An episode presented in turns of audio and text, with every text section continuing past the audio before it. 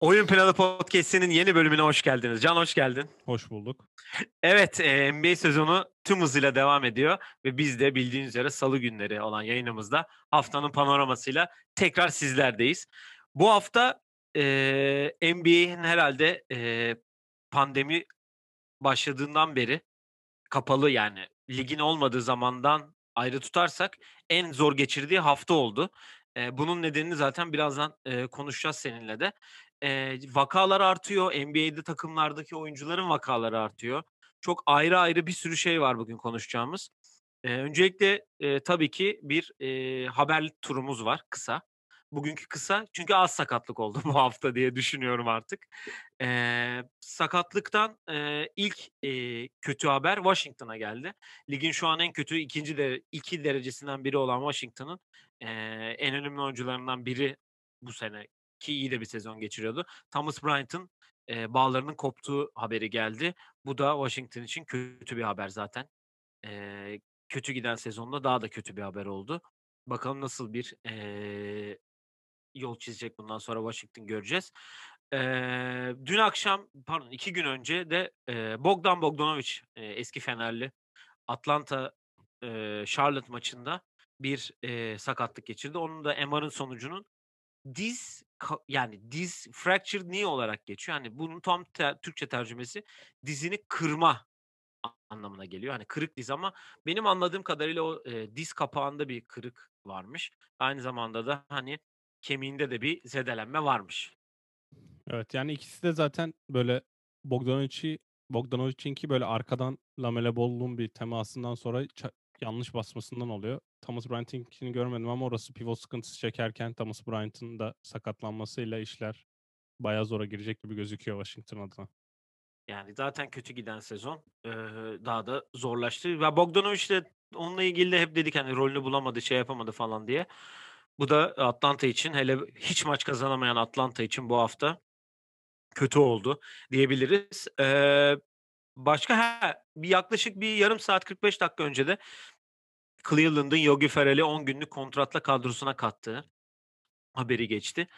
Ee, bugünlük haber kısmında söyleyeceklerimiz bu kadar gibi. Çünkü asıl büyük haberler e, birazdan konuşacağımız konuda olacak. Biz istersen panoramaya başlayalım. E, bugün değişik bir sırayla yapacağız. İlk başta tabii ki bizimkiler ne yaptı e, bölümüyle başlıyoruz.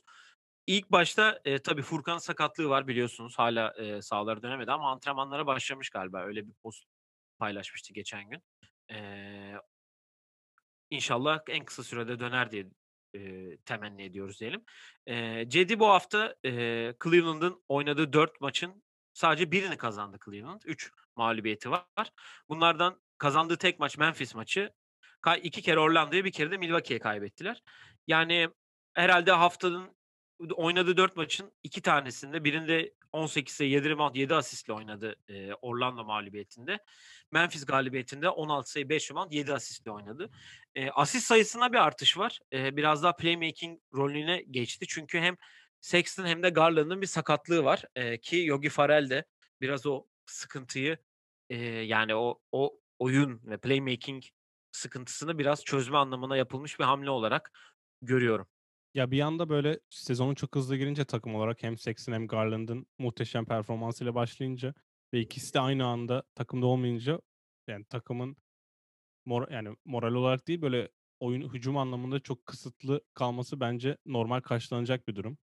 Sonuçta Cedi de hani bench'ten gelen oyuncu olarak o rolü benimsedi diye konuşurken böyle bir anda ilk beş başlamaya başladı. Evet geçen sene başlamıştı ama farklı bir sistem olduğunu zaten hep konuştuk yüzde anlamında yüzdeleri biraz düşmeye başladı. Hani zaten çok iyi başlamıştı. %50'nin üzerinde üçlük atıyordu. Biraz dengeledi ki zaten %40 civarı atarsa çok iyi bir sezon geçirmiş olacaktır diye düşünüyorum. Benim dikkatimi çeken şey hani boyalı alana girdiğinde bitirişlerinde genelde böyle spin move üzerinden ya da floater'ı çok kullanıyor. Bu sene floater'ı bayağı kullandı ki benim izlediğim hangi maçtı? Memf Orlando ve Memphis maçlarında hani bulduğu sayılarda daha çok hani floater'ın üstüne giderek yani Orlando 4 sayı attı ama Memphis'te daha çok hani boyalı alana girip floater'ları ki iki, yani 4 maçın 3'ünde 7 asist yaptı.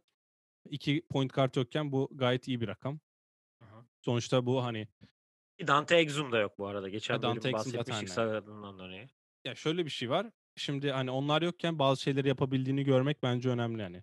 Mesela Sexton'la Garland varken atıyorum 3 pick and roll oynuyorsa onlar yokken belki 8-9 pick and roll oynuyor maç başına. Bir anda şimdi e ben bu pick and roll'lerde sayı bulduğun yerleri daha fazla hani dene, daha fazla denediğin için ben buradan "Aa, bak 2 asist çıkardım. Şimdi onlar döndüğünde 3 pick and ikisini böyle oynayayım deyip hani öyle bir değişime gidebilir. O yüzden önemli olduğunu düşünüyorum ben. Ama tabii takım mağlup oluyor ve biraz da Doğu'nun altına doğru geliyorlar gibi hissediyorum. Yani eee Doğu'nun altına orta eee, sıralara gelmesi daha eee, iyi olacak onlar için Doğu'nun orta takımlarına. Çünkü eee, ya zaten Toronto'nun kötü olmasından bahsediyoruz. Charlotte bu sene eee, çok iyi bir hafta geçirdi zaten bu hafta. Onu da birazdan konuşacağız. Hani rakipleri anlamında eee, rakiplerinin biraz daha gerisinde eee, kaldı bu hafta diyebilirim onlar için. Yani Orlando'yu iki kere kaybetmeleri aslında onlar için iyi bir haber. Değil ki Orlando da iyi bir sezon geçiriyor. Yani e, biz ilk haftanın takımı seçmiştik ikisini de biliyorsun. Ee, ama onlar da yani Orlando'da şöyle bir bakıyorum tekrar 6-4'e gelmişler 10 maç sonunda. Hani onlar da bu hafta iki bu hafta iki maç kaybetmişler hatta. Onun için eee, yani Cleveland ve Cedi için inşallah playoff'ta görürüz onları diyorum. Ve eee, bugün değişik olacak demiştim zaten. Haftanın olayına geçeceğiz. Çünkü eee, yayını açarken de söyledim hani hafta ya pandemi sürecinde beri eee, yaşanan en zor haftaydı bu hafta. Eee, çünkü takımlardaki vaka sayıları arttı. Oyuncular eee, ya takımlar kadro kurmakta çok sıkıntı çekti. Eee, ligin başında biliyorsun Houston'la Oklahoma maçı aynı Houston'daki vakalardan dolayı iptal edilmişti. 8 oyuncuyu sağlayamıyor diye. Eee, keza dün akşam Miami Boston maçı da aynı şekilde Boston'ın oyuncu bulamamasına iptal edildi. Ama hafta içi hangi gün bir daha bir bakayım ben. Eee, herhalde Perşembe yok. Şuradan bir hemen tekrar bir check edeyim. E sen bakarken Eee, ben şöyle bir şey söyleyeyim. Ben NBA'in eee, sanırım biz geri dönüş yayında tamam. konuştuğumuz o aşı o aşı işte bulundu ama NBA biz sırada sırada kimsenin önüne geçmeyeceğiz tarzı açıklamaları vardı hatırlıyorsan. Ben artık bu olaylar olduktan sonra Adam Silver'ın biraz da ben sırayı keseceğini düşünüyorum. Çünkü NBA'in bir getirisi olduğunu hani zaten getiriden dolayı sezon erken başlandığını böyle risklerin alındığını hep söyledi Adam Silver ama şimdi olaylar böyle gelişince işte Washington'la oynayan herkesin bir gün sonra işte Covid'e pozitif oyuncu vermesinden başlayan olaylarla birlikte yani şu an ve işte maç oynanamadı. Evet maç ertelenecek dediler. Hatta NBA ile NFL'i biraz karşılaştırıyorlar bu konuda ama salonda oynamanın vermiş olduğu işte formaların kısa kolu olduğu, ellerin birbirine değdiği, tek topla oynandığı, tellerin birbirine değdiği ve bunu yani bunun karşısında NFL'de açık havada oynuyorsun ki açık havada bulaşması daha zor bir olay. İşte kasklar var, teller öyle bir geçiş olmuyor, top değişiyor, bin tane olay var. Yani mesela atıyorum NFL'de bir hücum oyuncusu pozitifse o rakip hücum oyuncusunun alma ihtimali yok gibi bir şey yani. Ama NBA'de her şey zaten o 12 kişi üzerine, pardon 14 kişi üzerine kurulu. Bence bir sonuç getirilecekse bunu dün Jerry Dudley de birinin tweetini re- retweetleyerek yapmış. Artık rosterları böyle 18 kişilik yapmalık ve bundan sonra alınacak oyuncuların salary cap'e dahil edilmemesi ve veteranlara mesela bir yol açılması. Örnek olarak Jamal Crawford boşta, Isaiah Thomas boşta. Eminim G League'de oynayan oyuncular bile olabilir. Yani Ki onlara G bir League'de çok çok affedersin sözünü kestim. Eee, veteran oyuncuların çoğu G League takımlarıyla draft'a katılacak. Bubble'da olacağını söyleyen bir sürü oyuncu var. Jeremy Lin bunlardan bir tanesi. Michael Beasley vardı galiba yanlış hatırlamıyorsam. Eee, bir sürü oyuncunun orada olacağı eee, konuşuluyor, söyleniyor. Açıklananlar da var. Şimdi tam isimler aklımda değil. Eee, ya böyle de bir durum var aslında. ya benim senin dediklerine ek olarak Lance Stevenson var. Mesela Alonzo Trier var. Heh, Örnek aynen. olarak bu isimleri duydum ben. Yani bu oyuncuları denebilir ki işte hepinize ikişer daha roster. Eğer amaç ertelemek değilse ki yani ertelenmeye de okeyiz ama erteleyince böyle snowball efekt oluyor yani. Yani kar topu gibi dönüyor dönüyor dönüyor. O Domino efekti olabilir. Aynen, Hani şu. V for Vendetta'daki tek Ha, aynen. vuruyor ya onun gibi işte. İşte o onun olmaması için artık bu kadroları 18 yapsınlar. Desinler ki bundan sonra vereceğiniz adamları atıyorum. Maç başı işte 5 ne, ne kadar maçlık bilmiyorum 2000 dolar falan neyse artık. Bunu verin. Hiçbirinizin salary cap'ine sayılmayacak ve alacağınız oyuncular atıyorum NBA'de 5 artı sene oynamış oyuncular olsun. Toplasınlar işte Jamal Crawford, Isaiah Thomas'ı. Eğer ertelemek istemiyorlarsa ki o Philadelphia maçındaki rezillik olmasın ve orada da çifte standardı gördük. Philadelphia'nın 8 oyuncusu var. Hatta 7 oyuncusu var. Mike Scott oynayamayacak şekilde sahaya çıktı. O maçı oynattırıyorsunuz ama Miami Boston maçını ertelettiriyorsunuz. O da biraz ayıp oldu. O da e, cumartesi akşam oynanmış Denver'la Philadelphia arasında. Sen de demin bahsettin. Yani sakat oyun. Aslında Mike Scott da sakat oyunculardan biriydi bildiğin gibi. Mike Scott gibi, Furkan gibi, Ben Simmons gibi sakat oyunculardan Embiid ayrı sakat olarak diye oynamadı. Embiid de sakat diye oynamadı. Ayrı olarak hani şey de değil hani pozitif olan tek kişi Seth Curry zaten. O da e, iki gün önceki Brooklyn maçında ilk çeyreğin mi ilk devrenin sonunda şey İlk olarak ilk çeyreğin sonunda e, bench'ten alıyorlar. Hadi baba sen e, nasıl diyeyim sen çıkıyorsun yani pozitif geldi senin testin tarzında bir şey var da bu bench'ten alıyorlar ya. Onu Ondan önceki 20 maçta da yani 24 saat önce diğer maçta da full oynadı neredeyse Seth Curry. Yani. Aynen. Yani e, Washington'a karşı oynamış işte o da bak hani. Çünkü bu senin dediğin domino efekt aslında Washington'da oynayan takımlardan başlıyor. Hani Washington önce Brooklyn'le oynuyor. Sonra Durant'in testi geliyor. Washington sonra Philadelphia ile oynuyor. Orada Seth Curry geliyor ve takım 6-7 kişi maça çıkmak zorunda kalıyor. So- ondan sonra Washington Boston'la oynuyor ve Jason Tatum'un testi pozitif geliyor. Yani orada bö- ve anlamadığım olay- akşam Jason Tatum'un testi pozitif gelmesinden dolayı Bradley Beal da e, giriyor. Evet, pro- Trace'e şey- giriyor. e, contact tracing'e giriyor. Ama orada şöyle bir açıklama var. Ben sana atmıştım sanırım bunun açıklamasını. Yüz yüze e, maçta kapma ihtimalin yok deniyor.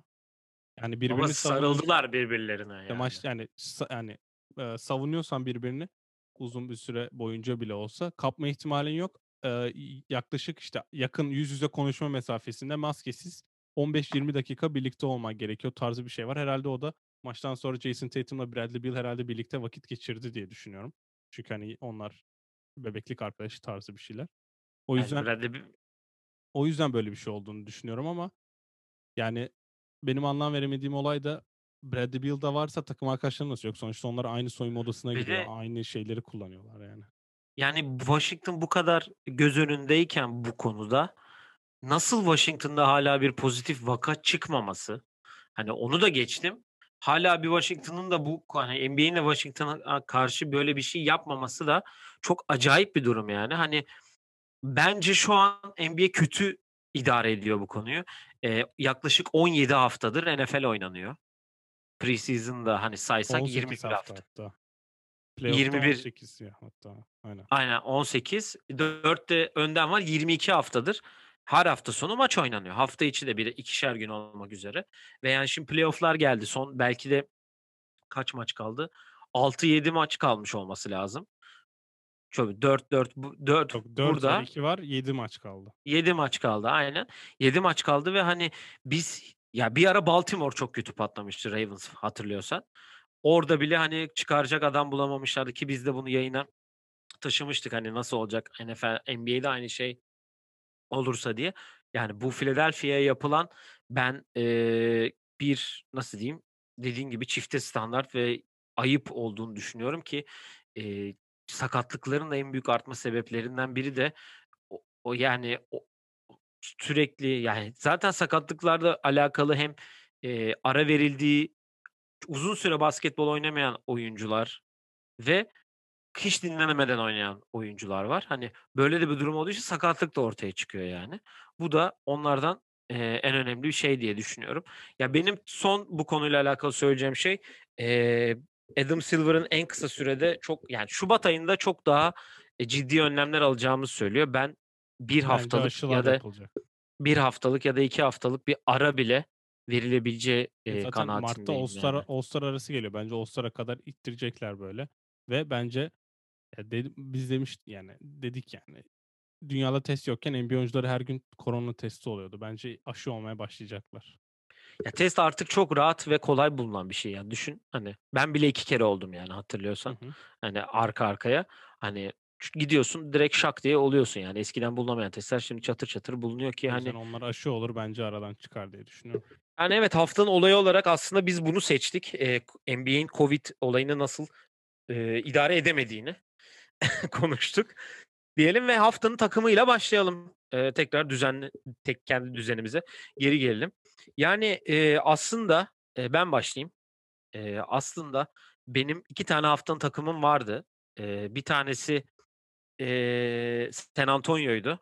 Biri de Boston'dı. Boston dün akşam Miami ile oynamadığı için e, yani 3-0'da kaldılar bu hafta. San Antonio'yu da dün akşam Minnesota'ya kaybetti ve 3-1 oldular bu hafta 4 maçı. Ama yine de ben onlardan onu koyacağım çünkü fikstür zorluğu diye bir şey vardı. Bu NFL'de de var hatta NBA'de de fikstür zorluğuna göre bazı şeyler e, olasılıklar e, verilir sezon öncesi. Yani bu hafta e, bir kere Los Angeles'tan 2'de 2 ile çıktı San Antonio. Üstüne evet Minnesota'yı yendi ama dün işte DeRozan oynamadı. İşte biraz daha yedek ağırlıklı bir kadroyla yani oynama zorunda kaldı ki dün kaybettiler ama e, onu yani asıl seçim de benim Oklahoma oldu. Çünkü 3 galibiyet, 1 mağlubiyetle bitirdiler. Haftanın ilk maçı sadece Miami'ye yenildiler. Üstüne New Orleans, New York ve Brooklyn'i yendiler dün. Ben ondan e, e, Oklahoma'yı seçiyorum haftanın takımı. Ben de Oklahoma'yı seçtim. Oklahoma'ya şöyle bir ekleme yapacağım. Zaten hani 4 maçın 3'ünü kazanlar. Ben Oklahoma'ya karşı takımın mesela Lakers'a karşı gelirken ve Clippers'a karşı gelirken bence hani biz Los Angeles takımlarıyla oynuyoruz. Full konsantre olmamız lazım. Yoksa ilk çeyrekten fark gerisi bir havası var ya. Hatta Lakers'lı oyuncular hep diyor işte rakipler bir şampiyon olduğumuz için her zaman bize e, ekstra ekstra oynayacak diye. Bence Oklahoma'ya karşı takımlarda ekstra oynamıyor. Çünkü ne de olsa bu takım tanking yapıyor. Havasıyla geliyorlar ama Oklahoma'da basketbol anlamında oynayan oyuncu sayısı çok fazla. Yani basketbol oynayan oyuncu sayısı çok fazla. Yani tanking yapan takımlarda mesela çok kötü oyuncular oluyor ya bazen. Özellikle Philadelphia 76ers'da. Çok affedersin. Söyleyeyim mi? Ha, Giren şeyi. Ee, bu akşam Dallas New Orleans maçı vardı ki Dallas da bu Covid'den en çok etkilenen takımlardan biri. Ee, o maç iptal olmuş. NBA'deki üçüncü maç olarak da tarihe geçti Dallas. Bu arada Russell Westbrook da bir hafta oynamayacak. Onu Washington bölümüne konu sakladı. Tamam. Um, ya Oklahoma'da da şimdi oynayan oyuncular işte Shea Gilgis Alexander, George Hill, Paul Horford, Darius Bazley, Lugan Stort, Hamidou Diallo. Hamidou Diallo. Ya bu oyuncuların hepsi mesela geçen sene playoff oynayan oyuncular. Al Horford şampiyonluk için oynamış oyunculardan bir tanesi. George Hill keza aynı şekilde. O yüzden bu oyunculara hadi biz çıkalım kaybedelim demek bu kadar kolay olmuyor ve yeni koçta da ben hadi yeni koç getirdin sen bize maçları kaybet de diyemiyorsun. O yüzden çıkıp oynuyorlar ve kazanıyorlar yani. Yakın geçen maçlarda işte şey Gilgis'in bu sene bir tane game winner'ı var. Pelicans maçını bir sayıyla kazandılar. Eksik Nets'i yendiler ki Nets de bence Durant oynadı. Hani eksikliğin Kyrie yoktu sadece. Uyanmaları gerekiyor diye düşünüyorum. Çünkü orada da işler çok iyi gitmiyor bence. Yani o yüzden Oklahoma'yı koymak mantıklı oldu. Ee, ve San Antonio için de diyeceğim şey ben ben de bu arada DeRozan'ı ilk beşime yazacaktım. Hem dün oynamadı hem de yani Minnesota ile oynadıkları ilk maçta uzatmada kazanıyorlar. Bu Anthony Edwards'ın talihsiz bir yani turnikeye giriyor. Sonra topu dışarı çıkarayım derken topu kaybediyor. Öyle kazanıyor San Antonio ama ya bu maç sonlarını NBA'de en iyi oynayan 5 oyuncudan bir tanesi herhalde. Yani sadece çembere yürüyerek giderek arka arkaya 3-4 pozisyonda skor buldu ve maçı direkt uzatmaya taşıdı yani o yüzden. 38 sayı, 5 rebound, 5 asist yapmış o gün. Evet. Çok iyi. Yani e, Oklahoma konusunda haklısın. Yani e, basketbol oynayan bir takım var, bir ekip var. E, ve yani herkes de girdiği zaman e, kendi yüzde yüzünü veren bir takım var. Ondan e, onlarla ilgili bir de hani biz ne zaman George gidecek, ne zaman Al Horford gidecek desek de her gün daha da fazla e, iş yapıyor. Hani bir gün şey olmuyor hani bugün acaba hani ne dersin mesela Lakers hep AD ile LeBron oynar bugün ya. Ama Oklahoma'da onu şey Gilgis hariç diyemiyorsun. Ha ki şey Gilgis'te bazı günler oynamıyor bile yani. İşte Hamou Diallo'nun artan bir fo- formu var. Ligin başında Dort iyiydi. Ki bu haftaya girerlerken e, 2-4, 2-3 ile girdiler. Şimdi 5-4'ler. Bir maçları da eksik bu arada Houston'da. Ee, ya ben onları seçtim. Haftanın oyuncusu da hani madem bu kadar bahsettik şey Gilgis'i yazdım. İyi bir hafta geçirdi. Neredeyse e, yani dün akşam 31 sayı 6 rebound 7 asist bir performansı var. Ondan önce 25-10. Ee, şey maçında şurada hemen söylüyorum. Ee, Oklahoma ee, New yok hayır ya. Bir maçın birinde ee, şey yapıyor. 21 sayı, 5 rebound, 9 asist, 5 top çalması var. Şeyde ha Pelicans maçında bir sayıyla kazanan Pelicans maçında böyle bir istatistiği var. Ben onu yazdım. Bir de e, bu hafta hiç maç kaybetmemiş ve gerçekten yine acayip istatistikler yapan Luka Doncic'i yazdım. Yani e, Dallas da bu haftayı 3'te 3 ile geçti. E, Denver maçında yaptığı 38 sayı, 9 rebound, 13 asist ve 4 top çalması var ki o da e, galibiyette çok önemli rol oynadı ki onlar da hem Houston'u hem Denver'ı yenerek onlardan daha iyi olduğunu gösterdi.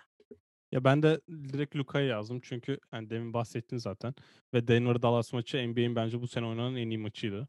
O maçta da bence hani böyle yakın zamanda clutch'ta çok iyi oynayamadığı dönemler oluyor Doncic'in ama bence o maçta Jokic'le başa baş gittiler ve çok iyi performans gösterdi ve maçı aldı. Özellikle uzatmada bir tane üçlü var ve uzatmada topu yönlendirme hani zaten o işi çok iyi yapıyor ama maçı kazandırma anlarında çok öne çıktı ve galibiyeti getirdi. O yüzden ben direkt Luka'ya yazdım haftanın oyuncusu olarak. Yani şey Gilgis hakkında Ya Oklahoma işte hani 3 maç kazanmışken öne çıkan genelde hani Oklahoma'nın 3 maç kazanması için SJ'nin çok iyi oynaması gerekiyor. O da çok iyi oynadığı için takım kazandı ve böyle nasıl diyeyim bir 3-4 sene öncenin doğusu olsaydı böyle All-Star olur mu diye konuşurduk ama oraya bir iki yok 3'tür yani. Nasıl diyeyim? 11 ile yani onların başındaki gibi bir doğu olsaydı All-Star olur mu diye konuşulurdu. Hani şey güç anlamında diyorum. Çünkü Morris Williams falan, Jameer Nelson'ın All-Star'ı falan olduğunu düşünürsen. Ama şu an çok yetenek var. Bu sene olmaz ama 2-3 sene herhalde All-Star olur diye düşünüyorum. Çok genç bir de daha ya. Evet evet. Evet madem e, oyuncular dedik ilk beşini alayım. Bu sefer senle başlayalım. Evet. Benim ilk beşim zaten hani Luka'yı yazıyoruz otomatik olarak diye düşünüyorum. Ama ben 6 kişi yazdım çünkü yani ben 5 kişi bulmuştum sonra dedim ki haftanın oyuncusunu da koyacağız herhalde diye. O yüzden ben Evet, Lebron'u yazdım. Ee, maç kaybetmesine rağmen Nikola Jokic'i yazdım. Ee, Chris Middleton'ı yazdım çünkü yani siz çok iyi performans sergiledi. Evet Chris Middleton'la aram düzeliyor ama biliyorsun playoff'a kadar beklemek lazım. Ve daha da fazla maç kaybetmesine rağmen Zach Lavine'i yazdım. Harika. Daha da maç kaybetmesine rağmen Jeremy Grant'i de yazdım. Burada Jeremy Grant'e ben bir parantez açmak istiyorum çünkü çok eleştirdik. Yani Evet. işte Dallas'ta, ay Denver'da sen Batı finali oynadın. Bu takımın en önemli üçüncü oyuncusuydun. Onun katkısını zaten şu an Denver'ın savunma yapamayışından da görüyoruz. Ne kadar önemli bir parça olduğunu da gördük ama kariyerinde ilk kez kendi karar verip kariyerinde ilk kez kendisi karar verdi nerede oynayacağını. Çünkü her, hep takas oldu işte Oklahoma'dan buraya geldi falan derken. Aynı para çok daha fazla rol alacağı bir takım seçti. Ben şöyle diyeyim sana. Oklahoma'daki son senesi 13 sayı ortalama. Geçen sene 12 sayı ortalama yapmış. Jeremy Grant bu sene 25 sayı ortalama ile oynuyor. Ve usage rate'i zaten daha fazla. Yani Hı hı. çizgiye 6 kere gidiyor ve nasıl diyeyim 26 yaşında olması bence çok önemli. Yani 29 yaşında bu kadar fazla rol almış biri belki takım sırtlama konusunda bir evre atlayabilir. Evet hani süperstar olur mu çok emin değilim ama böyle kötü takımlarda iyi istatistik yapan oyuncuların biliyorsun bir 1-2 All-Star'ı oluyor bir yerden girme. Hani replacement falan bir yerden zorluyorlar orayı. İşte bu Yani şey- demiyorum da. Ama çok dikkat çekiyor ve yani Detroit'e gelmesinin en büyük nedeni de ben siyahi bir koç ve siyahi bir GM ve siyahi bir şehirde oynamak istiyordum diyor. Demiş yani geçen Atletik'e Atleti'ye verdiği bir röportajda. O yüzden de yani ben performansını çok beğendiğim için onu koydum. Zach Lavine de zaten geçen seneki istatistiklerini de üstüne koyuyor ki dün de Clippers'a karşı bir şov yaptı ama maçı kazanamadılar. Ya Zach Lavine, ben Jeremy Grant'le başlayayım. Ya Jeremy Grant hakkında, bu arada senin beşin bitti değil mi? Evet, evet Grant Middleton, Lavine, LeBron, Jokic. Ee, yani Jeremy Grant'le alakalı e, şunu söyleyeceğim. Oklahoma'da oynadığı seneleri de biliyoruz yani 2-3 sene önce Oklahoma'daydı ki. Westbrook'un yanında oynadığı sene ilk 5 başlıyordu ki ondan hep e, bir şutör olmasını beklediler. Çünkü bu Oklahoma'nın hep işte Robertson'ı da mı yapsak şutör ki dünyanın en son şutör yapılacak insanı bence. Ki mesela o da hala takımsız yani çok enteresan bir durum var ona da. Bu arada Alakalı. Oklahoma'da ilk sene 29 %29'la üçlük sokmuş. İkinci sene %39'la. Ya işte e, o en en şeyi nasıl diyeyim? O ya Jeremy Grant şimdi onu diyecektim. E, Andre Robertson, Alex Abrines ve e, Jeremy Grant 4 3 arasında en iyisiydi. Ondan e, onda bir ışık şeyini gördüler. Sonra Denver'a takas oldu. Karmi yok. Hangi takasa Böyle gitti? iki tane ikinci tur hakkı falan verdiler sadece. Bayağı kötü bir takas o. Denver'a gitti. Denver'da kazanan bir takımda oynamanın, takım yani do- dolu bir takımda oynamanın vermiş olduğu avantajları kullandı. Belli bir sürü şey kattı ki bu sene böyle bir karar aldı ki ben gitmek istiyorum dedi. Ve hani bu haftayı 24, 31, 31 ve 28 sayıyla kapattı. Ee, yani Det- Detroit Washington'la beraber NBA'in şu an en kötü derecesine sahip iki takımdan bir, biri. Yani e, ben onlar için Dwayne Casey'nin e, çok e, geç gel, geçmişin geleceğinin olacağını düşünmüyorum hala. Ama e, Jeremy Grant dedi ki ben e, Blake Griffin'e ben bu takımın bir numarasıyım şu an. Sen çekilebilirsin dedi. Ki e, Sadik Bey de bu hafta iyi bir hafta geçirdi bu arada orada. Onu da dipnot olarak geçeyim. Bu Jeremy arada Grant NBA 2020 ilk tur hakkıyla takas olmuş. İlk 10 sıra korumalı. Ve bu pikle de Emmanuel Quickly seçilmiş. O da demek ki sonra gitti. hakkı Knicks'e verdi. Aynen.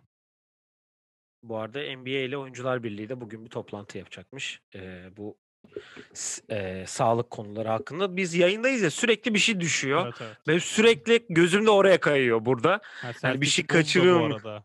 Celtics Bulls da e, ertelenmiş. Ha. Evet, Aa evet. Evet şimdi o da geldi. Dört yaptık. Duvara bir çizik daha atalım. Evet, eee, ben kendi beşime gireyim. Ha bu arada farklı olarak ben sende LeBron var ki LeBron'u ben geçen hafta da koymuştum zaten. Hani kariyerinin en istikrarlı senesi gibi gözüküyor hala 30 eee 38. 38 yaşında bir adamın kariyerinin 18. senesinde böyle bir ise 36 ya. 36. 18 yaşında girdi abi adam lige Evet. 18. senesi. E, Doğru lütfen. doğru. 80. Kırmızı çizgi. Evet. Kırmızı çizgi. Evet ben ilk beşimi söyleyeyim. Nikola Jokic bende de var. Acayip bir hafta yine. Yani 35-15'ler, 38-11'ler derken.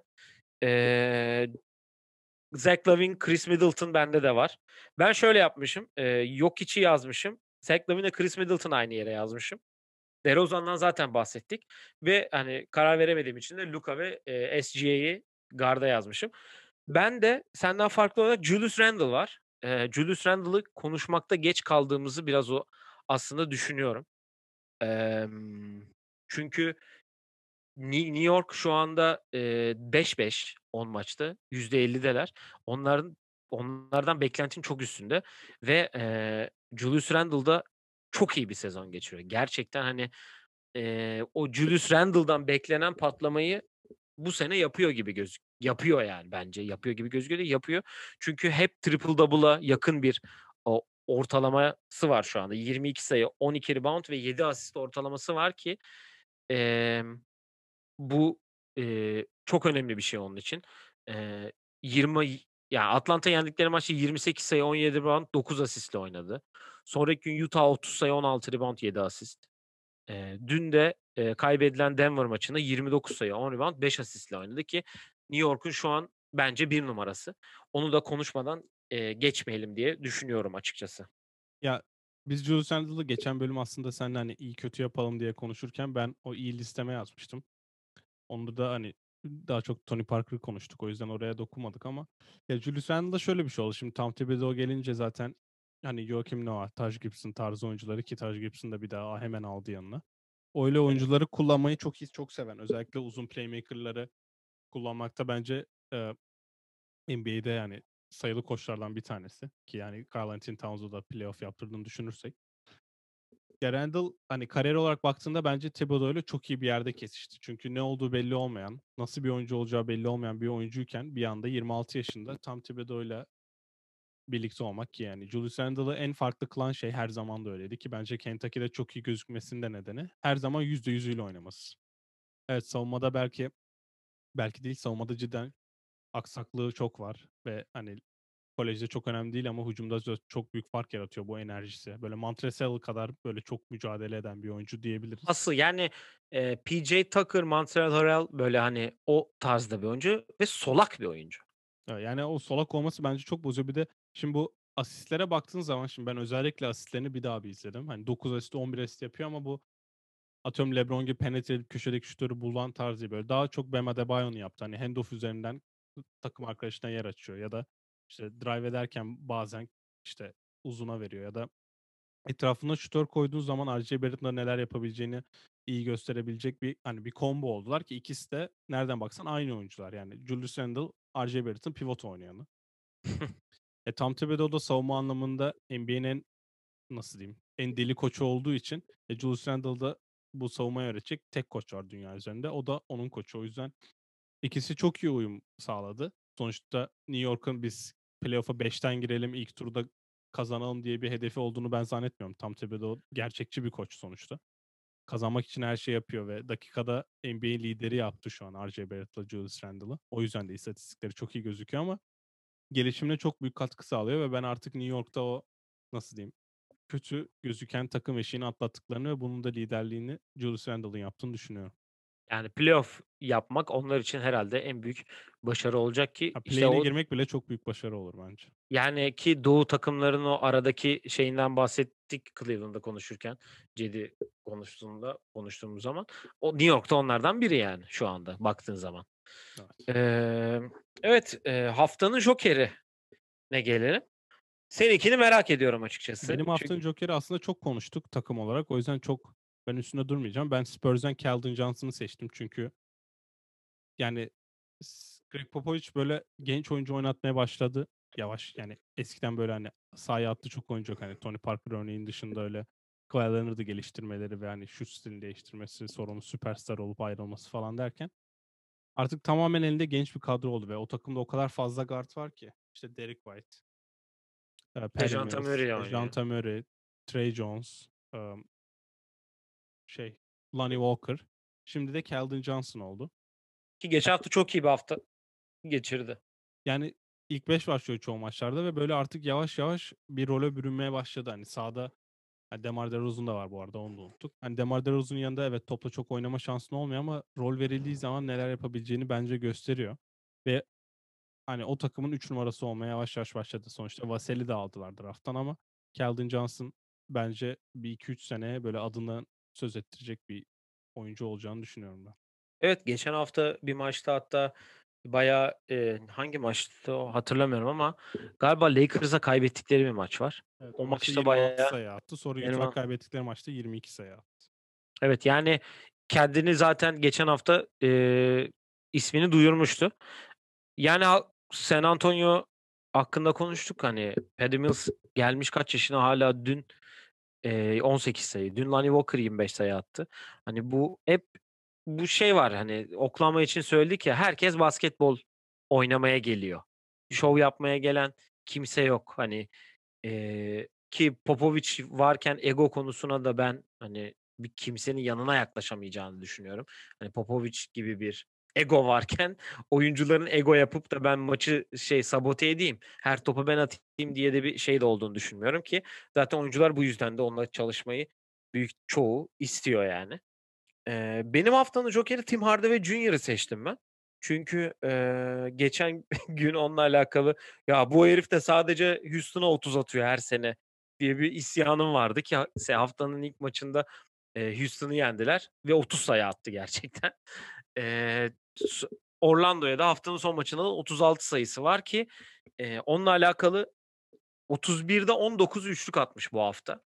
Eee, yani Porzingis'in de e, yakında oynayacağı hatta bugün bu ertelenen maçta bile süre alabileceği konuşuluyordu. Eee, biz yayına girmeden önce öyle bir tweet düştü çünkü.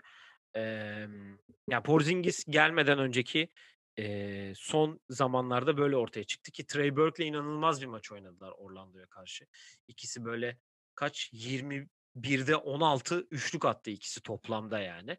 Bu acayip bir rakam. İkisi de 8 isabette buldular. Biri 13'te 8 mi işte yani acayip bir eee, şeyde isabet oranı yakaladı ikisi de.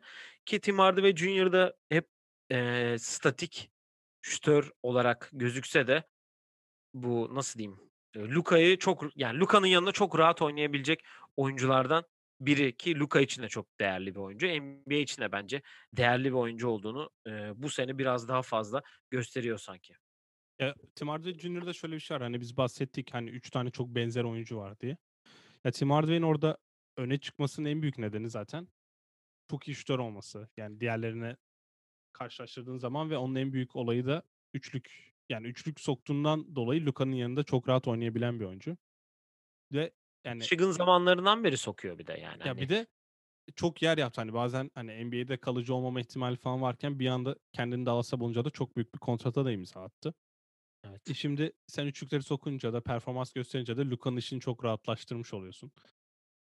E sen tabii Houston'a sadece 30 atıyor dedikten sonra da iki maçta 30 attı. Sana da bir mesaj gönderdi bence orada. E, dinle oyun planı podcast'i dinlediğini de YouTube kanalından izlediğini de Evet. e, görmüş olduk, öğrenmiş de olduk. Buradan e, Tim Hardaway'e selamlarımızı iletiyoruz. E, yani Michigan zamanlarından da biliyoruz ki bir de şimdi şöyle bir durum var onunla alakalı. Hemen kısa onu da söyleyeyim. Babası NBA'in en önemli guardlarından biri. Hani hiç böyle yani Tim Hardaway Jr.'a bak bir de Tim Hardaway'e bak. Hani Çok çok farklı a- oyuncular. çok evet. farklı oyuncular. Hani ilk başta New York'a gitti. New York'un o kötü dönemine denk geldi. Ee, yani niye atıyor bu adam falan diye tribünden de bir sürü olay olmuştu hatırla. Evet, evet. Sonraki maç çıkıp böyle acayip bir 8 üçlüklü bir performansı vardı falan da filandı. Ya dediğin gibi Dallas onun için çok büyük bir şey oldu ki e, kolejden en iyi takım arkadaşlarından biri Trey Burke'ün de gelmesi. O takım da çok iyi takımdı bu arada Michigan'ın. Louisville'e final mi? Louisville'e kaybettiler finalde. Galatasaray Hani- efsanesi Russ Smith'e kaybeden takım. Evet. Evet. Russ Smith. Peyton Siva Avrupa e, arenasının en önemli guardlarından biri o da. Bu arada onu da geçmeyelim. Almanya'nın en önemli guardlarından biri. Evet. Eee, yani öyle bir şey de var. Mutlu belli ki. Allah mutluluğunu bozmasın. Bizi de dinlemeye devam etsin diyelim. Haftanın performanslarına geçelim. Eee, yani 3 tane performans var aslında. Geçen eee seninle yaptığımız bölümde Bradley Beal'ın 60 sayılık performansından zaten bahsetmiştik. Philadelphia'ya 60 atıp kaybetti yine Washington. Hani onun için sıkıcı bir durum tabii ki de. Ben eee, ekstra olarak Lamelo'nun triple double'ından bahsedeceğim. Bahsedeceğim. Eee, eee, en genç triple double yapan eee, oyuncu oldu. O da kime de Atlanta'ya alınan galibiyette 22 sayı, 12 rebound, 11 asist yaparak NBA tarihinin eee, en genç triple double yapan oyuncusu rekorunu kimden aldı? Lonzo'dan aldı ya gördüm çünkü LeBron da paylaştı ya. Evet, Le o Lonzo da LeBron'dan almıştı. Evet. Eee Lavar Ball eğer bizi dinliyorsa şu an ko- koltuğunda rahat bir şekilde oturuyordur diye düşünüyorum. Bayağı keyifli izlemiştir maçı. Çünkü bir iki maç önce sanırım bir triple double kastı. Asist yapamadı falan bir şey oldu. Biz McBiyombo fırça çekti sahanın ortasında Lamelo'ya. Tek asist de kaçırmış. 12 sayı 10 rebound 9 asist. Bir sonraki maçta yaptı ve hani muradına erdi bence ki. Yani Lamelo çok değişik bir oyuncu olduğunu zaten herkes biliyordu. Biz de ben bayağı eleştirdim çünkü hani hani kazanmak için oynamadı yıllarca diye bir eleştiri getirmiştim. O takımda şu an Devante Graham'in çok kötü oynamasından dolayı bence bayağı öne çıkma şansı yakaladı ve ben artık ilk beş, ilk beş başlaması gerektiğini düşünüyorum. Sen hani performans olarak sen herhalde haftanın çaylağı Lamelo'dan başkasını seçemezdik diye düşünüyorum. Ben Tyrese'i seçmek çok isterdim ama Lamelo bayağı gölgeledi performansını. Sen Lamelo'yu seç. Ben Tyrese'i söyleyeyim. Tamam yani Sonra şöyle bir şey başka bir Tyrese'e geçeceğiz bir de. Onu da aradan tabii. al. Ya şöyle bir şey var. Ben artık NBA'in yani nasıl diyeyim bazı takımların saçmaladığını düşünüyorum. Saçmalıktan kastım da bu Charlotte'ı mesela Lamelo'yu ilk 5 başlatmaması ve Minnesota'nın e, Anthony Edwards'ı ilk 5 başlatmaması. Çünkü Düz sıfır sayı bu arada 16 Ha, siz gidip ilk 8'den playoff'a girmeyeceksiniz. Bunu herkes biliyor. Bütün dünya biliyor. Ve önümüzdeki sene ilk 3 hak yani il- ilk 3 sıra protected pick'iniz yani sonuncu bitirmeniz gerekiyor. Ama siz birinci seçtiğiniz adamı ilk 5 başlatmıyorsanız nasıl bir gelişme bekliyorsunuz? Yani bu adam Karl Anthony Towns'la 20 dakika aynı anda sahada kalmayacaksa nasıl gelişecek veya nasıl bu takıma ayak uyduracak onu merak ediyorum. Ya da D'Angelo Russell'la aynı şekilde. E, D'Angelo Russell da bench'ten falan geliyor. Böyle saçma bir rotasyon oluyor orada ki ona hayal kırıklıklarında değineceğim ben.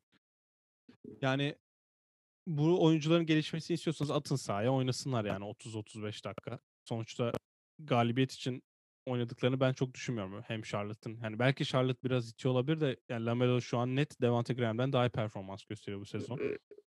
E at o zaman Anthony Edwards'ı da sahaya yaz. Wolves için konuşuyorum. O çocuk gelişsin, oynasın, alışsın ve hani maç sonunda böyle maçı bitiren 5'te sahaya atıyorsun. Adam Carl Anthony Towns'da bir maçta 4 dakika birlikte oynuyor. 3'ü maçı bitirmek için yani. O da biraz saçmalık oluyor diye düşünüyorum. Ya peki sence Charlotte'da eee Lamelo'dan başka iyi oynayan bence bir oyuncu var şu anda. O da Gordon Hayward zaten. Ya Terry Rozier de inişli çıkışlı oynuyor ama Rozier'in eline bağlı. Yani Rozier o gün işte nasıl hissediyorsa o gün iyi oynuyor. Ama şöyle bir durum var yani Lamelo yine de bu konuda biraz daha istikrarlı bence. Hani ilk başta evet sıfır sayıyla başladı. Hani böyle şey yapamadı dedik ama sonuçta Charlotte şu an 5'te 5 ve bu hafta 3 maç kazandı onlarda. Ya şöyle bir şey var. Devante Graham mesela şu an şut sokamıyor değil mi? Sorun bu. Sayı atamıyor, şut sokamıyor. E tam at abi 6. adam yap. Gelsin ikinci ünite karşı sıksın on top. Niye bunu hani bunu yani biz düşünüyoruz tabii James Borrego da herhalde bizden 1 milyon kat daha iyi basketbol biliyor da. Yani bunu yapmaları yapmamalarını çok anlamıyorum. Sonuçta tam bench'e atmak herifi seni daha az oynatacağım ya da rolün düşecek demek değil ki. Yani Lou Williams da çok önemli oyuncu. Yıllardır herif bench'ten geliyor ve 20 sayı ortalama yapıyor yani. Devante Graham de geçen sene o istatistiklere yakın bir istatistik yaptı. Şimdi koy Lamelo'yu, Rozier, Lamelo, Hayward başlasın. Devante Graham bench'ten gelsin. Girer girmez atsın 5-6 top arka arkaya. Sokarsa ısınır. Hem yüzdeleri de daha yukarı çıkar diye düşünüyorum. Yani Lamelo hakikaten Rookie of the Year oldu bile diye Ben görüyorum aynen şu anda oldu ki oldu. bu hafta e, abisine karşı da ilk defa oynadı ve o maçı da kazandılar. O da güzel Abisi de bir rezil oynadı bu arada. Evet kötü oynadı hakikaten. Ona konsantre olduğu için bu senenin en kötü oyununu oynadı o maçta bu arada. Alonzo Evet. genelde Pelicans'ın iyilerinden gözüküyor ama o maç kötüydü dediğin gibi. Yani şöyle bir şey var. eee, Lamelo iyi hoş her hafta onu seçeceğiz diye bir şey yok. Ben eee, iki şeye değineceğim. Bir tanesi Tyrese Maxey'in inanılmaz bir bu 6 kişi oynanan Philadelphia maçında attığı 39 sayısı var.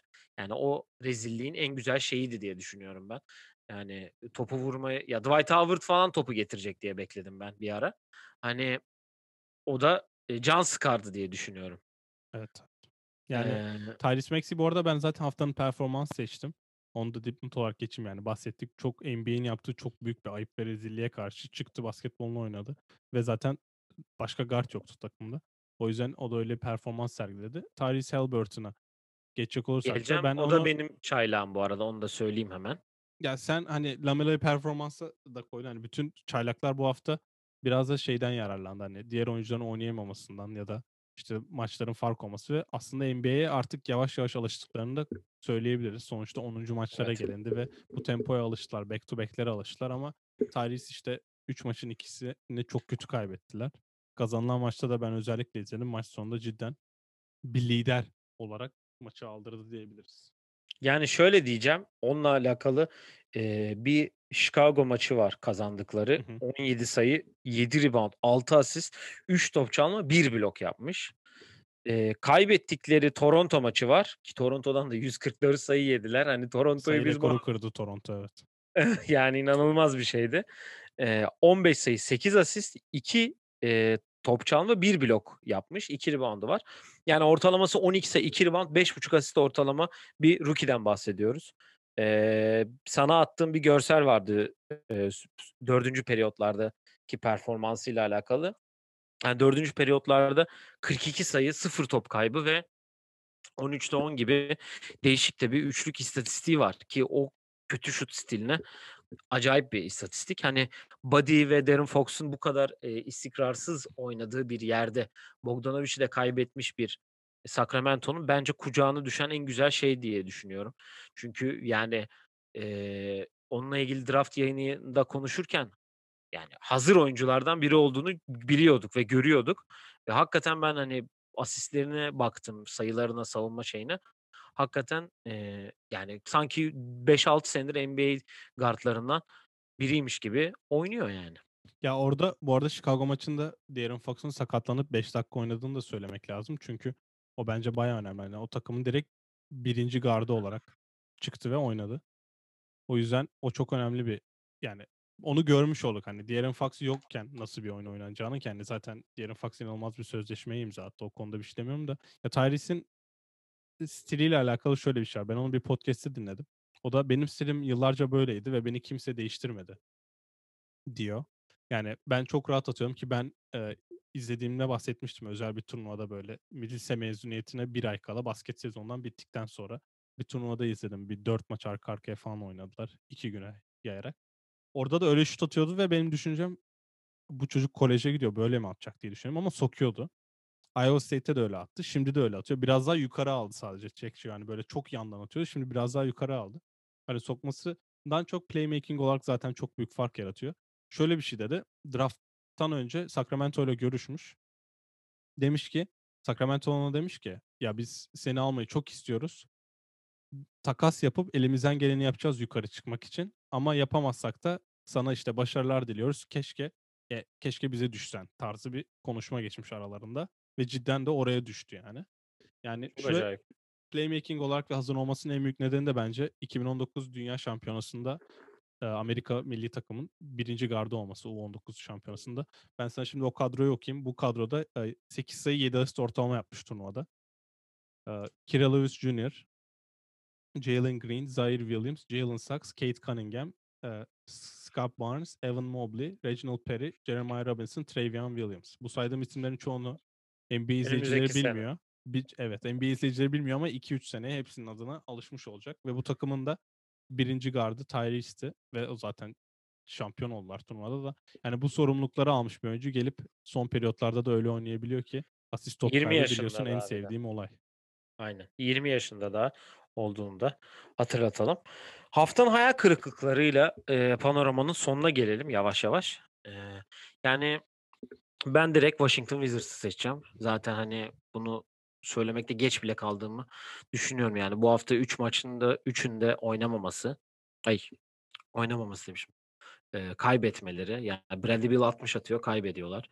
Bradley Beal 48-49 atıyor. 50 atıyor yine kaybediyorlar.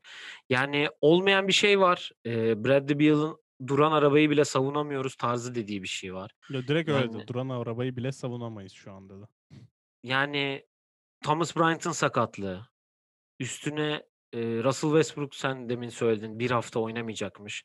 E, quadriceps kasında bir sakatlık varmış. Yani Pivotları yok şu an. pivot yok.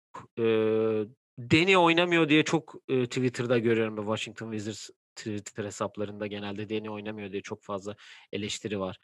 Ki Deni de ne Bradley Beal'ın ne de e, Westbrook'un olduğu maçta 20 sayı, 5 rebound, 5 asist, 2 top çalma yapmış. Miami'ye karşı 4 sayıyla kaybetti. Yani maçların çoğunda öndeler. E, az az kaybediyorlar. E, az sayı farkla kaybediyorlar. Hani öyle blowout da olmuyor hiçbir zaman. Yani sorun acaba e, ya ben hani sevmem genelde böyle bir şeyi ama Scott ya sevmem demiyorum ama Scott Brooks'un bir şey eksik yapıyor bence ve Bradley Beal da e, bundan biraz sanki rahatsız gibi. Gö- görüyorum ki Bradley Beal da takas olacak mı acaba diye hemen haberler başladı bile. Ya ben şimdi Scott Brooks herhalde işi en riskli koçlardan bir tanesi olarak görüyorum. Çünkü ya ben birazdan ona değineceğim zaten de yani ben kovulması gerektiğini düşünmüyorum. Ama çünkü Russell Westbrook'u getirdin ve onun hani işte lige girdiğinden beri koçu olan bir adamı Westbrook büyük ihtimalle onun için de hani Westbrook alalım mı diye sorduğunda Brooks tabii alın yani. Sence ben istemez miyim tarzı bir şey yapmıştır diye düşünüyorum. Sonra bu herifi getirip 10 maçta kovmak biraz ayıp olur ve Scott Brooks'un bir nasıl diyeyim bir kazanma kültürü var. Belki şu an oturtamıyor ama ben yavaş yavaş biraz da Washington'a ya biz çok bel bağladık bence. Bir de herhalde olduğundan fazla gördük kadroyu.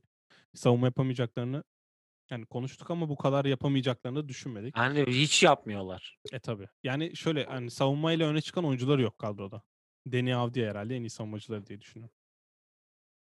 E, birkaç hamle gerekecek. Hamle gelmezse Bradley Beal'dan çıkmak ne kadar mantıklı emin değilim. Westbrook'u bırakırsan Westbrook'ta zaten hani hem back to back oynamıyor hem de sakatlığı var bu kadro direkt e, doğunun sonunu dipler görür diye düşünüyorum. Deyip kendi hayal kırıklıklarıma geçiyorum. Benim hayal kırıklarım NBA oyuncularının babaları. Bir ta- Marvin Bagley 2 bir tanesi. Yani Marvin Bagley oyuncu olan 3 olduğu için 2 oluyor babası. Onun benim oğlumu oynatmıyorsunuz, niye oynatmıyorsunuz tarzı bir tweetini var. Sonra işte Richaun Holmes'dan daha fazla efor sarf etmediği için oynamıyor. Ve Richaun Holmes'un ne kadar katkı verdiği de ortada. Ondan sonra De'Aaron Fox'un babası. O da işte oğlun oynamıyor. İşte bir şeyleri like'lıyor o da Twitter'da. Ve iki oyuncunun babası böyle kavga ederken bu herifler günün 5 saatini neredeyse birlikte geçirmek zorunda. Ve nasıl diyeyim yani kendi oğullarınıza aslında zarar veriyorsunuz ve bu gidip yani Luke Walton'a bile soruluyor bu. Luke Walton'a da geliyorsa bence yavaş yavaş orada yani bakın Ma- Marvin Bagley mutlu değil. Diye bir artık koç değişimine mi giderler? Yani Marvin Bagley yemek mi daha kolay? Luke Walton'u mu? Bence Luke Walton yani cevap burada. Marvin Bagley'de o tweetten sonra hafta başı atıldı o olay ben de biliyorum. Yani ondan sonra bir 21-12'lik bir 15 sayılık bir performansı var eee Ama maç sonlarına hala Richaun Holmes oynuyor. Çünkü Holmes hem savunma yapıyor hem duracağı yeri biliyor hem daha fazla efor sarf De ediyor. bas yani aynen öyle. Ya belli ki mutsuzlar. Eee, bu konuda herhalde Lam, eee, LaVar Ball aradan çekilince Lonzo ve LaMelo Ball'un kariyerlerinin nasıl yükselişe geçeceği, ya geçmeye başladı bile ki LaMelo'nun performansından bahsettik ama hiç ortada yok farkındaysan LaVar Ball ilk seneden Bir beri. de son olarak da benim hani son ekleyeceğim baba da Trae Young'ın babası. O da eee, bir Twitter atılmış. Ne zaman Lloyd Pierce kovuluyor da Nate McMillan takım başına geçiyor onu bekliyorum diye bir tweet'i likelamış Twitter'da. Bu da çok büyük bir ayıp yani. Sonuçta senin oğlunun head coach'u ve senin oğlunun üzerine kadro kuran ve senin oğlunun üzerine sistem yapan kişi ne zaman gidecek de asistanı yerine gelecek diye konuşuluyor. Ki biz Atlanta konuştuğumuz dönemde Atla bölümde, sezon başı bölümünde eğer Atlanta kötü giderse Lloyd Pierce kovulur mu diye konuşmuşuz ki Nate McMillan'dan başka çözüm de olmaz orada. Çünkü daha yeni head coach'luğu bırakmış birini asistan olarak getirdiğin an kendini riske atıyorsun. Ki bunu Mike D'Antoni'de de konuştuk ama onların arası iyi olduğu için öyle bir beklentimiz yok ama Lloyd Pierce'la Nate McMillan'da öyle bir bağ var. Yani bu oyuncular çıkıp konuşmuyorken John Collins bir film e, yani maç izleme seansında bayağı bir çıkışmış. Benim daha fazla top atmam lazım. Ben işte daha fazla rol almalıyım. Hücumda beni daha fazla görmelisiniz diye bir çıkışmış. Demek ki Atlanta'da işler biraz sapa saracak. Yani ben artık oyuncuların biraz daha çıkıp rol alması gerektiğini düşünüyorum. Sonuçta hani babaları da öyle bence rastgele bir şey yaptığını ben zannetmiyorum. Sonuçta bu oyuncular özellikle Trae Young ve Marvin Bagley babasına çok bağlı oyuncular. Onlar da çıkıp hani ben babamla bir haftadır konuşuyorum. Niye öyle bir şey yaptığını bilmiyorum demezler. Her gün konuşuyor. Her gün yakındıkları insanlar olur. İnsanlardır diye düşünüyorum. Onlar da biraz ateşi fitilliyor ve problem yaratıyorlar diye düşünüyorum. Yani Atlanta bu hafta 3'te 0 yani. Bogdanovic sakatlandı. Biz zaten sen de dedin Nate McMillan yardımcılığa geldiğinde e, sıkıntı olacak demiştik. Yani bu aynı şey Brooklyn'de de olacak dedik. Bence Brooklyn'in ben onu hayal kırıklığı olarak artık saymıyorum ama Kyrie'nin iki maçtır personal reasons yani kişisel İki sebeplerden değil ya, dolayı değil mi? Son üç maçtı. iki ya da son iki maçtır yok galiba. Bakayım. Karis Levert bana fantezide e, matchup kazandırdı da oradan biliyorum. 3 olması Ha evet. 3 maçtır yok aynen. Yani Philadelphia, Memphis Oklahoma maçlarında. Hani bu neden olduğu bilinmiyor. Personal reasons diyor hala. Hani o da bir hayal kırıklığıydı ki onun zaten iniş çıkışlı performansı ve psikolojisinden bahsetmiştik açıkçası. Performans değil de. Onun için hani yani haklısın bu Twitter, sosyal medyada e, bir sürü olay oluyor. İşte o onu likeladı, o onu şey yaptı. Transfer gündemleri bile Twitter'dan şey yapılıyor biliyorsun yani. Evet. Hani yani herkes bir artık e, duruma girmesi gerekecek artık. Sonuçta burada profesyonel oluyorsunuz artık bir yerden sonra. Yani yeni rookie'ler bile 5 yıllık, 4 yıllık oyunculardan daha profesyonel davranışları var ki yani bu Atlanta'nın işte genç kadro, John Collins'in bana kontrat vermediniz. İşte siz bari topu verin tarzı bir şey Ya o olmuş. da max kontrat istiyor yani. Ki 90 milyon extension önermişler galiba. Evet yani ona hayır demiş bana max verin demiş. Yani baba 90. Yani hoş Rudy Gobert'in 200 milyon dolar aldığı birlikte. Evet Shaquille O'Neal'a bağlamayalım istersen. Var mı e, eklemek istediğin herhangi bir şey? E, yoksa yavaştan e, kapatmaya geçelim. Yok yani zaten çok konuştuk bence. Eee, önümüzdeki hafta nasıl bir olay olacak? Bugünkü toplantıdan nasıl bir karar çıkacak onu merak ediyorum. Eğer acil bir şey olursa ben belki bu bölüm başına bir şeyler ekleyebilirim bu akşam. Eğer olmazsa Bensiz da yok. zaten Bensiz yok. bu zaten olmazsa da Bensiz. eee, ku- bir sonraki bölümde en başta konuşuruz diye düşünüyorum. Evet, eee, panoramamız bu haftalık bu kadar eee, arkadaşlar, dinleyicilerimiz. Eee, bu hafta Perşembe günü yayınımız sizlerle olacak. Çarşamba akşamı çünkü özel bir konuğumuz olacak. Eee, sezon ikinci sezonumuzun ilk konuğu gelecek. Kim olduğunu söyleyelim mi yoksa sürpriz olarak mı kalsın? Söyleyelim. Sen söyle bari. Eee, Amerika'da yani Efes altyapısından çıkan ve şimdi de Amerika'da Chicago'da basketbol yaşantısını sürdüren Kerem Öztürk'ü alacağız. Kendisi dün Amerika'ya geldi. Evet. eee, Türkiye'den. Onunla bir röportaj tarzı bir sohbetimiz olacak. O da eee, İngilizce mi yapacağız diye bir soru sordu. Dedim ki Kesin Dedik- deseydin. hayır, dedim ki eee "Oğlum işte böyle bir şey yapacağız hani yapalım mı falan diye konuşurken İngilizce mi yapacağız dedi. Oğlum Türkçe dedim. Dedi ki o ben sizi dinliyorum niye bu soruyu sorduğumu anlamadım diye bir anda şey. O yüzden Perşembe alacağız. Heyecanlandı büyük ihtimal. Heyecan Perşembe yaptı. onu alacağız. Böyle bir sohbetimiz olacak. Böyle daha çok hani Kevin'in olduğu bölüm tarzı bir sohbet olmasını bekliyorum. ihtimal. NBA soruları benden gelsin. O- NBA senden de. konusunda çok hot take'im var. O yüzden eee, hazır olun diyor. Kendisi çok büyük kayrıcı. Şimdiden onu söyleyeyim ben. Oo. Evet. Psikolojisi hakkında konuşabiliriz o zaman. Evet. Evet, eee, dediğin gibi Kerem bizle olacak. O da hem bize Amerika'da, kolejde şu an durum nasıl, hem eee, ne yapıyorlar, ne ediyorlar ondan bahsedecek. Çünkü bir pandemi süreci var, ne olacağını, ne edeceğini bilmiyoruz. Eee, ondan bahsedecek. Eee, yoksa eklemek istediğin herhangi bir şey kapatayım. Evet. Teşekkür ediyorum izin verdiğin için. evet, et Oyun Planı Pod Twitter, Instagram, Facebook, YouTube, Spotify, Apple Music. Burada yazıyor her bölüm. Zaten şöyle gösteriyorum. Ee, videoyu beğenmeyi, takip etmeyi ve bizleri etrafınızdaki insanlarla paylaşmayı unutmayın efendim diyelim. Hoşça kal. Per- Perşembe akşamı görüşmek üzere diyelim ve hoşça kalın. Hoşça kal.